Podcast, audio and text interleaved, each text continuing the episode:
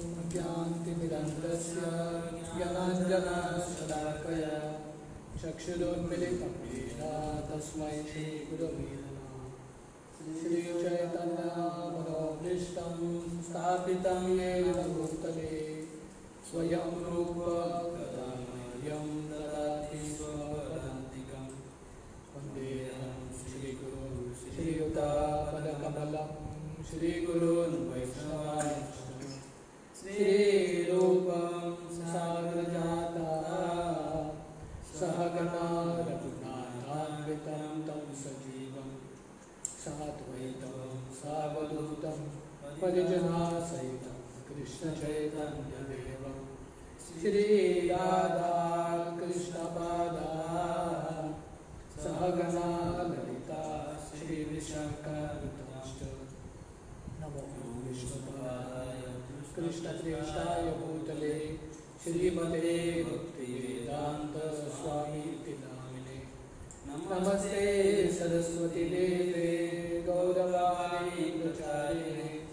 निर्विशेष शून्यवादी पाश्चात्यदेशतर्गे वञ्चाकरुचतुर्यश्च कृपा सिन्धुरेव च पतितानां पावनेभ्यो, वैष्णवेभ्यो नमः।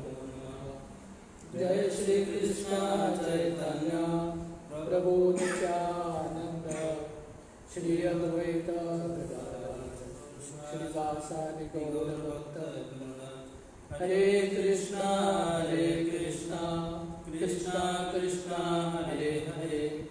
हरे राम हरे राम राम राम, हरे हरे। हरे कृष्ण। टेक्स्ट 37 ब्रह्माणं शत्रभुजो महात्मा। महात्मा। विदुरुरङ्घ्रि श्रीतकृष्णवर्णा। कृष्णवर्णं नानाविधानाभिज गणोपननो द्रव्यात्मका कर्मविधानयोगः Translation. The Virat Purusha's face is the Brahmanas, his arms are the Kshatriyas, his thighs are the Vaishyas, and the Shudras are under the protection of his feet. All the worshipable demigods are also overtaken by him, and it is the duty of everyone to perform sacrifices with feasible goods to appease the Lord. तो यहाँ पे सुखदेव गोस्वामी वर्णन कर रहे हैं अ, ये विराट रूप का जो मुख है ब्राह्मण है। और जो विराट रूप के जो बाहु हैं वो क्षत्रिय हैं। और विराट रूप के जो उरु जो जांगा है वो वैश्य है। और उनका जो पैर है शूद्र है। और सभी देवता विराट रूप के अलग अलग अंग अ, अंग में समाहित है। इसलिए हर एक व्यक्ति का कर्तव्य है अलग अलग यज्ञ करना अलग अलग सामग्री से ऐसे भगवान को संतुष्ट करने के लिए।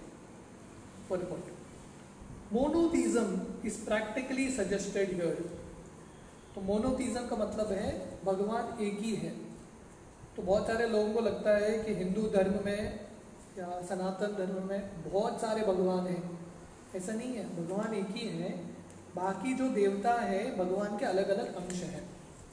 Offering sacrifices to many demigods under different names is mentioned in the Vedic literatures.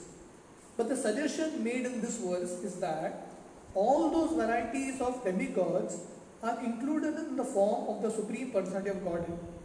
They are only the parts and parcels of the original whole. तो अ, हमारे शास्त्रों में वैदिक ग्रंथ में अलग अलग यज्ञ का वर्णन है अलग अलग देवताओं के प्रति पर ये श्लोक में अ, सुखदेव गोस्वामी बता रहे हैं कि क्योंकि सब देवता भगवान के ही अंश हैं तो इसलिए भगवान को संतुष्ट करने से हर एक अंश संतुष्ट हो जाएगा। Similarly the orders of divisions of human society mainly the brahmanas the intelligent class the kshatriyas the administrators the vaishyas the mercantile community and the shudras the labour class are all included in the body of the supreme तो वैसे ही ये जो चार वर्ण है, ब्राह्मण ब्राह्मण का मतलब है जो बुद्धिमान है, क्षत्रिय जो एडमिनिस्ट्रेटर जो कार्य संभालते हैं, जो वैश्य जो बिज़नेस करते हैं मर्केंटाइल कम्युनिटी और जो शूद्र जो काम करते हैं, ये सब लोग भी भगवान के अलग अलग अंग हैं। As such sacrifice by every one of them in terms of pleasing the supreme by feasible goods is recommended. इसलिए हर एक व्यक्ति को जो भी उसका स्थिति है, कोई ब्राह्मण है, क्षत्रिय है, वैश्य है, शूद्र है, कोई भी स्थिति है, हर एक व्यक्ति का कर्तव्य क्या है? समसिद्धि हरितोषणम। हमारे जो कार्य के अनुसार, हमारे अलग अलग जो पदार्थ हैं उसके अनुसार, भगवान को संतुष्ट करने के लिए कार्य करना। यज्ञार्था कर्मनो अन्यत्र लोकोयम कर्म बंधना तो भगवान बोलते हैं, हर एक व्यक्ति को कार्य कैस, किसके लिए करना चाहिए? यज्ञ के लिए। भगवान के संतुष्टि के लिए। Generally the sacrifice is offered by clarified butter and greens but with the progress of time human society has produced varieties of goods by transforming material supplied by God's material nature तो generally ऐतिहासिक समय पे यज्ञ का मतलब है यज्ञ कुंड होना चाहिए, उसमें घी का अर्पण और धान्य का अर्पण होता है यज्ञ कुंड में। पर आधुनिक समाज में बहुत सारे टेक्नोलॉजी आया है, बहुत सारे पदार्थ बनाया है और ये सब जो है भगवान का ही सृष्टि है। भगवान का ही शक्ति लेके हम अलग अलग सामग्री बना रहे हैं। इसलिए यज्ञ का दूसरा मतलब है कि जो भी सामग्री है दुनिया में, हर एक चीज़ को भगवान के सेवा में लगाना, वो यज्ञ का मतलब है। जैसे ये माइक्रोफोन है कैमरा है हर एक चीज़ को हम भगवान के जब सेवा में लगाते हैं, वो भी एक यज्ञ है। Human society therefore must learn to offer sacrifices not only with clarified butter but also with other manufacture goods in the propagation of Lord's glory and that will bring about perfection in human society इसलिए मनुष्य समाज को सीखना चाहिए कैसे यज्ञ करना है। सिर्फ़ घी से नहीं और धान्य से नहीं जो भी सामग्री हम बनाते हैं, जो भी टेक्नोलॉजी आता है, हर एक चीज़ को भगवान के गुणगान में उपयोग करना चाहिए। तो ये परफेक्शन है, ये सफलता है, हर एक चीज़ को भगवान के गुणगान में लगाना। The intelligent class of man और brahmanas may give direction for such sacrifices in consultation with the previous acharyas. तो जो ब्राह्मण है, उनका कर्तव्य क्या है?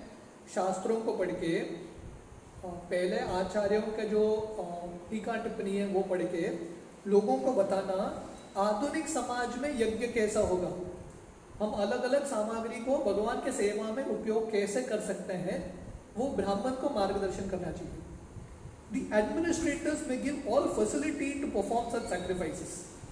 जो क्षत्रिय हैं, जो एडमिनिस्ट्रेटर्स हैं, जो नेता हैं, उनका कर्तव्य क्या है? ब्राह्मणों का ये सलाह लेना और अरेंजमेंट करना।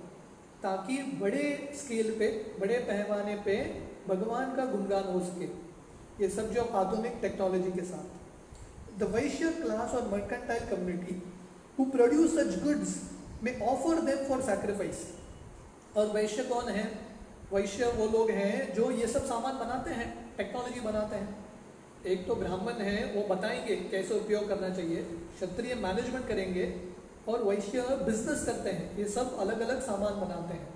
तो उनका कर्तव्य है ये सब सामान बनाना बिज़नेस बढ़ाना भगवान के संतुष्टि के लिए। And the shudra class may offer the manual labour for successful termination of such sacrifice और जो शूद्र है उनका कर्तव्य है कि ये जो यज्ञ के लिए उनका मेहनत देना कार्य देना।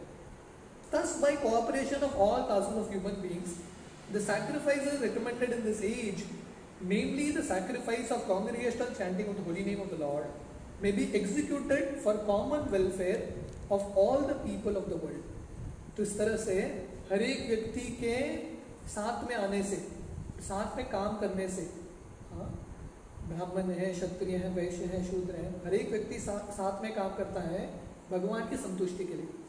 और कैसे ये यज्ञ करना चाहिए? सबसे मुख्य यज्ञ है कलयुग के लिए हरिनाम संकीर्तन। तो ये संकीर्तन को कैसे बढ़ाना है? उसके लिए बुद्धि उपयोग करना चाहिए टेक्नोलॉजी उपयोग करना चाहिए मेहनत उपयोग करना चाहिए। बिज़नेस जो भी है हर एक चीज़ उपयोग करके लक्ष्य है भगवान को संतुष्ट करना और ये जो हरिनाम है पूरे दुनिया में फैला टेक्स्ट थर्टी एट इयानास्व ईश्वर विग्रहस्य। य सन्निवेश कथितो मया ते संदार्यतेऽस्मिन् वपुषि स्तविस्ते मनस्वबुद्ध्या न यतोऽस्ति किञ्चित् Translation I have thus explained to you the gross, material, gigantic conception of the personality of Godhead. One who seriously desires liberation concentrates his mind on this form of the Lord because there is nothing more than this in this material world तो इस तरह से सुखदेव गोस्वामी बताते हैं, क्योंकि आपने प्रश्न पूछा विराट रूप के बारे में। मैंने विस्तार से विराट रूप के बारे में आपको बताया। है इसलिए जो भी व्यक्ति मुक्ति चाहता है, उसको, उसका जो मन है, ये विराट रूप में लगाना चाहिए। क्योंकि ये भौतिक दुनिया में भगवान का यह विराट रूप के अलावा और कुछ है ही नहीं। Purport in the Bhagavad Gita 9.10 supreme person of God godhead has very very nicely explained that material nature is only an order carrier agent of his. तो नौवे अध्याय के दसवें श्लोक में भगवान बताते हैं गीता में, ये जो भौतिक प्रकृति है, वो क्या है? भगवान का एजेंट है ऑर्डर कैरियर भगवान जो आदेश देते हैं, वो भौतिक प्रकृति करती है। उसका अलग का शक्ति नहीं है, स्वतंत्र नहीं है। मैया प्रकृति सुयते स चराचरम तो भगवान बोलते हैं, मेरे अध्यक्ष, अध्यक्षता में ये प्रकृति चलता है। अगर कोई किसी के अंडर काम कर रहा है, जब तक मालिक आदेश नहीं देता, तब तक वह व्यक्ति काम नहीं करता। तो वैसे ही ये भौतिक प्रकृति नेचर अपने आप से काम नहीं करता। इसको चलाने के लिए भगवान चाहिए। She is one of the different potencies of the Lord and she acts under his direction only तो ये भौतिक प्रकृति है भगवान की एक शक्ति है। और सिर्फ़ भगवान के आदेश के अनुसार चलती है। जैसे ब्रह्म संहिता में भगवान बोलते हैं जैसे एक व्यक्ति का छाया रहता है व्यक्ति के पीछे पीछे चलता है। जैसा व्यक्ति चलेगा वैसा उसका छाया चलेगा। वैसे ये जो माया शक्ति है भगवान की छाया है। हाँ, भगवान के अनुसार ये दुनिया चलती है। अब ये नवरात्रि का पीरियड है। हर एक व्यक्ति दुर्गा का पूजा करता है। दुर्गा कौन है? ये भौतिक शक्ति है मटीरियल नेचर है। तो दुर्गा किसका सुनती है? कृष्ण का सुनती है। क्योंकि कृष्ण दुर्गा जी के स्वामी है। तो इसलिए भगवान गीता में बोलते हैं मैया दक्षिण प्रकृति। As the supreme transcendental Lord he simply casts a glance over the material principle and thus the agitation of matter begins and the resultant actions are manifest one after another by six kinds of gradual differentiations. तो शास्त्र में वर्णन आता है कि भगवान ये भौतिक प्रकृति पे सिर्फ़ ग्लांस करते हैं, दृश्य डालते हैं। और तुरंत ये जो प्रकृति है, भौतिक प्रकृति एक्चुअली मृत है डेड है। जो अर्थ वाटर फायर है ईथर है, पंचमहाभूत है, उसके अंदर शक्ति नहीं है, वो निर्जीवित है। पर भगवान जब उनका दृश्य डालते हैं, सब कार्य शुरू होता है। Everything starts all material creation is moving in that way and it appears and disappears in due course तो ऐसा लगता है कि भौतिक प्रकृति अपने आप से चल रही है। उसका अपना एक शक्ति है, पर भगवान के शक्ति के बिना भौतिक प्रकृति नहीं चलती। ऐसा एक ग्लव्स होता है यू नो डॉक्टर ग्लव्स पहनते हैं कि आजकल कोविड पीरियड में हर कोई ग्लव्स पहन रहा है। तो ग्लव्स कैसे दिखता है? जब व्यक्ति हाथ मूव करता है तो ग्लव्स भी मूव करता है। तो बच्चा देखेगा, उसको लगेगा कि ग्लव्स का अपना एक शक्ति है। पर वो हाथ बाहर निकल गया, वो ग्लव ऐसे ही गिर जाएगा। तो वैसे ही भौतिक प्रकृति लग रहा है कि अपने आप से चल रहा है, पर भगवान का हाथ है उसमें। भगवान का शक्ति है, इसलिए चल रहा है। Less intelligent person with poor fund of knowledge cannot accommodate the thought of this inconceivable potency of Lord Shri Krishna by which he appear just like a human being तो इसलिए भगवान गीता के नवे अध्याय के ग्यारहवें श्लोक में बताते हैं, जो कम बुद्धिमान के लोग हैं, ये स्वीकार नहीं कर पाते कि कैसे वो जो पूर्व पुरुषोत्तम भगवान है, साधारण मनुष्य के जैसे आते हैं, धरती करते हैं। दिखते हैं मनुष्य की तरह, पर साधारण नहीं है, ये लोगों को समझ में नहीं आता। His appearance in the material world as one of us is also his causeless mercy upon the fallen souls. तो भगवान का ये जो दुनिया में आविर्भाव है, वो हम सब जीवों के प्रति बहुत बड़ा कृपा है कॉजलेस मर्सी हम सबको दया दिखाने के लिए और कृपा दिखाने के लिए भगवान अवतार लेते हैं और मनुष्य के रूप में अवतार लेते हैं, ताकि हम उनके साथ प्रेम, हम रेसिप्रोकेट कर सके तो इसलिए भगवान मनुष्य के रूप में आते हैं।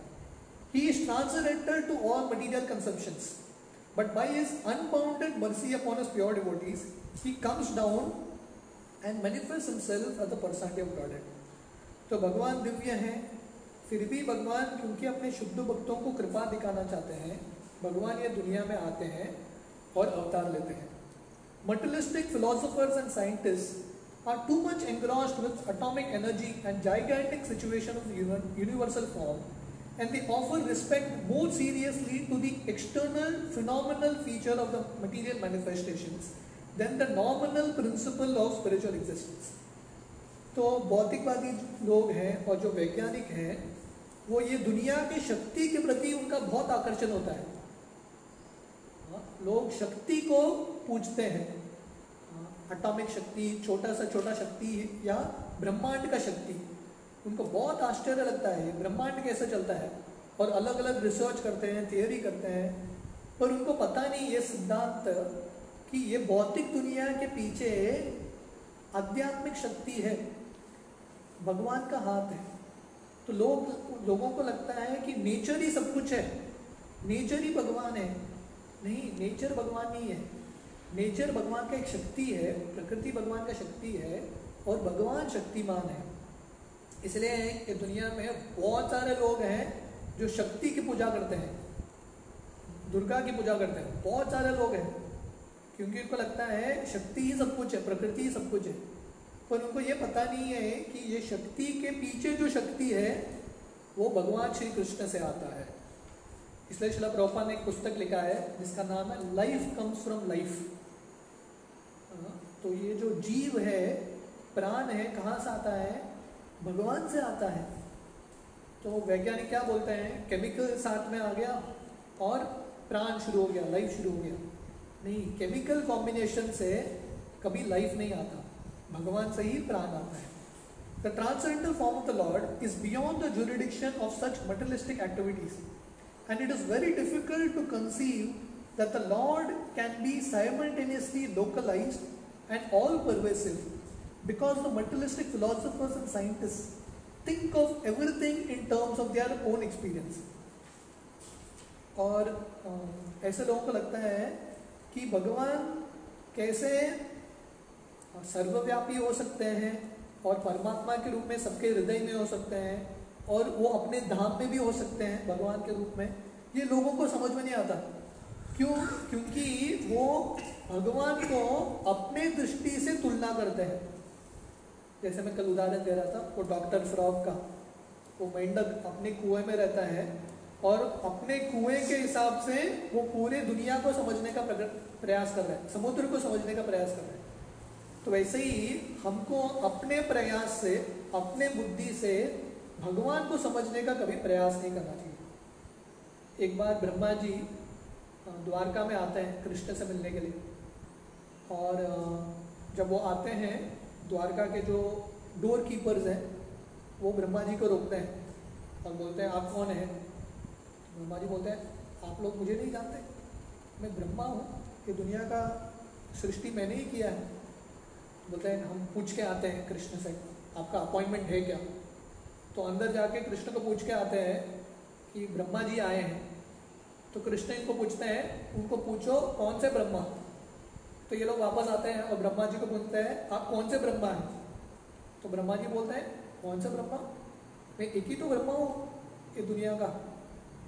तो एनीवे कृष्ण बुलाते हैं ब्रह्मा जी को और उसी समय भगवान अपने मन से बाकी सब ब्रह्मा को बुलाते हैं। ये जो ब्रह्मा है हमारे ब्रह्मांड के चार सर्गे हैं, क्योंकि चार दिशा है ये ब्रह्मांड में। बहुत सारे ब्रह्मा आते हैं। करोड़ों बर- ब्रह्मा आते हैं। किसी का आठ सर है, किसी का सोलह सर, बत्तीस सर, चौसठ सर, हज़ारों सर, लाखों सर वाले ब्रह्मा जी आते हैं। तब ये ब्रह्मा को समझ में आता है, मुझे लग रहा था मेरा जो कुआँ है, मेरा जो ब्रह्मांड है, वही सब कुछ है। अभी मुझे समझ में आया, ऐसे बहुत सारे ब्रह्मांड हैं। तब ब्रह्मा जी नम्र बनते हैं। तो ब्रह्मा जी का ही इतना इतने नम्र बन रहे हैं जब उनको समझ में आता है उनसे ज़्यादा बहुत कुछ है। पर हम यहाँ के ये दुनिया के छोटे छोटे वैज्ञानिक को लगता है हमको सब कुछ पता है। पर भगवान हमारे बुद्धि में नहीं फिट होते तो ऐसे भगवान हो नहीं सकते।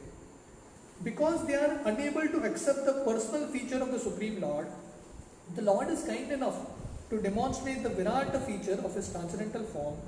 And herein, Srila Shukdev Goswami has vividly described this form of the Lord.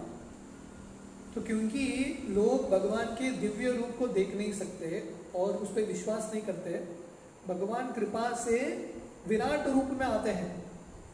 ठीक है? आप भौतिक रूप का पूजा करते हैं, आप भौतिक प्रकृति का पूजा करते हैं, आप मेरे विराट रूप का पूजा करो, जो भौतिक रूप है। क्योंकि भगवान ऐसे जो भौतिक लोग हैं, उनको कृपा देना चाहते हैं। Srila Sukhdev Goswami has vividly describe this form of the Lord और सुखदेव गोस्वामी ऐसे लोगों को कृपा दिखाने के लिए भगवान का रूप का वर्णन करने से पहले भगवान के विराट रूप का वर्णन कर देते हैं। None of the materialistic thoughtful man can go beyond this conception of the gigantic form तो जितना भी बुद्धिमान व्यक्ति रहेगा, जो प्रकृति को समझने का प्रयास कर रहा है, ये विराट रूप के आगे कुछ है ही नहीं। तो इसलिए किसी को अगर रिसर्च करना है भौतिक रिसर्च तो बेस्ट रिसर्च है विराट रूप का रिसर्च करो। हाँ, तो इससे एटलीस्ट आध्यात्मिक मार्ग में आप उनका आरंभ हो जाएगा। The mind of the materialistic man are flickering and constantly changing from one aspect to another therefore one is advised to think of the lord by thinking of any part of a gigantic body and by one's intelligence only one can think of him in any manifestation of the material world the forest the ocean the hill the man the animal the demigod the bird the beast or anything else तो क्योंकि हर एक व्यक्ति का मन बहुत विचलित है एक विषय से दूसरे विषय पर चलता जाता है इसलिए यहाँ पे वर्णन है कि ऐसे लोगों को भगवान के विराट रूप पे ध्यान करना चाहिए कैसे ये दुनिया के अलग अलग चीज़ों को देख के अगर वन है, पहाड़ है, समुद्र है, मनुष्य है, जानवर है, पशु है, जो भी है हर एक व्यक्ति को हर एक चीज़ को हम विराट रूप के संबंध में देख देख सकते हैं। जैसे हमने देखा, जब हम पहाड़ को देखते हैं, हमको लग सकता है ये विराट रूप का हड्डियाँ है। जब हम पेड़ को देखते हैं, हमको लगता है ये विराट रूप के शरीर के ऊपर बाल है। ये जो बादल है, विराट रूप के सर के ऊपर बाल है। तो ऐसे अलग अलग दृष्टिकोण अलग अलग दृश्य रख सकते हैं। तो इस तरह से भौतिक दुनिया को देखते हुए भी हम भगवान का कनेक्शन देख सकते हैं। यही भगवान गीता के दसवें अध्याय में समझाते हैं। विभूति योग हर एक ये भौतिक चीज़ में भगवान का कनेक्शन ढूंढना। Each and every item of the material manifestation entails a part of the body of the gigantic form, and thus the flickering mind can be in the Lord only and nothing else. तो ये भौतिक दुनिया का हर एक जो चीज़ है, भगवान का ही संबंध में है। तो इस तरह से भगवान का संबंध देखेंगे। तो जैसे हम कल देख रहे थे, जब हम पंक्षियों को देखते हैं, सुंदर पंक्षियों को, हमको लग सकता है, देखो, भगवान ने कितने सुंदर तरीके से पंक्षियों को बनाया है। ये भगवान का आर्टिस्टिक सेंस है, आर्ट का कला है तो ये अप्रिशिएट कर सकते हैं। तो जब हम ये ऐसा देखते हैं, भगवान की ये भौतिक चीज़ को, भगवान का अलग अलग अंग तब हम भगवान पे ध्यान करने का आ, हम सफल होंगे। और ये भौतिक दुनिया देखते हुए भी हम ये भौतिक दुनिया के परे भगवान के कनेक्शन को देखेंगे। This process of concentrating on different bodily parts of the Lord will gradually diminish the demonic challenge of godlessness and bring about gradual development of devotion service to the Lord तो इस तरह से जब हम ये भौतिक दुनिया में हर एक चीज़ को भगवान का अंग करके देखेंगे, तब क्या होगा? ये जो नास्तिकवाद है, वो मिट जाएगा और धीरे धीरे हम भक्ति के मार्ग में प्रगति करेंगे। और हम ये जो भौतिक दुनिया में है, भौतिक प्रकृति को भी बहुत रिस्पेक्टफुली ट्रीट करेंगे। अगले बार जब हम पेड़ को देखेंगे, हमको लगेगा ये भगवान के शरीर का बाल है रिस्पेक्टफुली ट्रीट करेंगे। पहाड़ को देखेंगे, हम बहुत रिस्पेक्टफुली ट्रीट करेंगे। समुद्र को देखेंगे नदियों को देखेंगे जब हम भगवान का कनेक्शन देखेंगे हमको लगेगा मैं इसको प्रदूषण नहीं कर सकता। हाँ क्योंकि ये मैं भगवान पे भगवान के ऊपर अपराध कर रहा हूँ।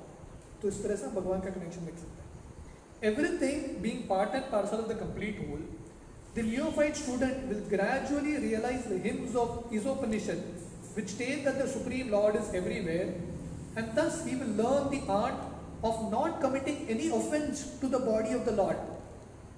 तो अब ऐसे व्यक्ति को जो आध्यात्मिक मार्ग में नया नया शुरू हो रहा है, उसको इजोपनिषद का यह मंत्र समझ में आएगा। वो क्या है कि भगवान सब कुछ है, सर्वव्यापी है ये दुनिया में। इसलिए हम भगवान के अंग के प्रति अपराध नहीं करेंगे। पर्वत के प्रति अपराध नहीं करेंगे, पेड़ों के प्रति अपराध नहीं करेंगे, पंक्षियों के प्रति अपराध नहीं करेंगे। नदियों और समुद्र के प्रति अपराध नहीं करेंगे, क्योंकि हम देखेंगे ये सब भगवान का अंग है। मैं इनके प्रति अपराध करूँगा तो मैं भगवान के प्रति अपराध करूँगा। तो कहने का मतलब है, ये जो भौतिक दुनिया, जो इम्पर्सनल है, उसको भी हम पर्सन के रूप में देख सकते हैं, व्यक्ति के रूप में देख सकते हैं। इसलिए हमारा ये वैदिक कल्चर है, नदियों को माँ देखना, गंगा माँ, यमुना माँ। यमुना मई तब जब हम माँ के रूप में देखते हैं माँ को प्रदूषण नहीं करते। करते हैं क्या? माँ को प्रदूषण नहीं करते। तब हम देखते हैं कि ये नदियाँ भगवान के वेन्स हैं। हाँ, तो हम इसको प्रदूषण नहीं करते। जब हम इम्पर्सनली देखते हैं हमको लगता है ये तो पानी है एच टू है तो उसको पोल्यूट करने लगते हैं। तो ये समझना इम्पोर्टेंट है।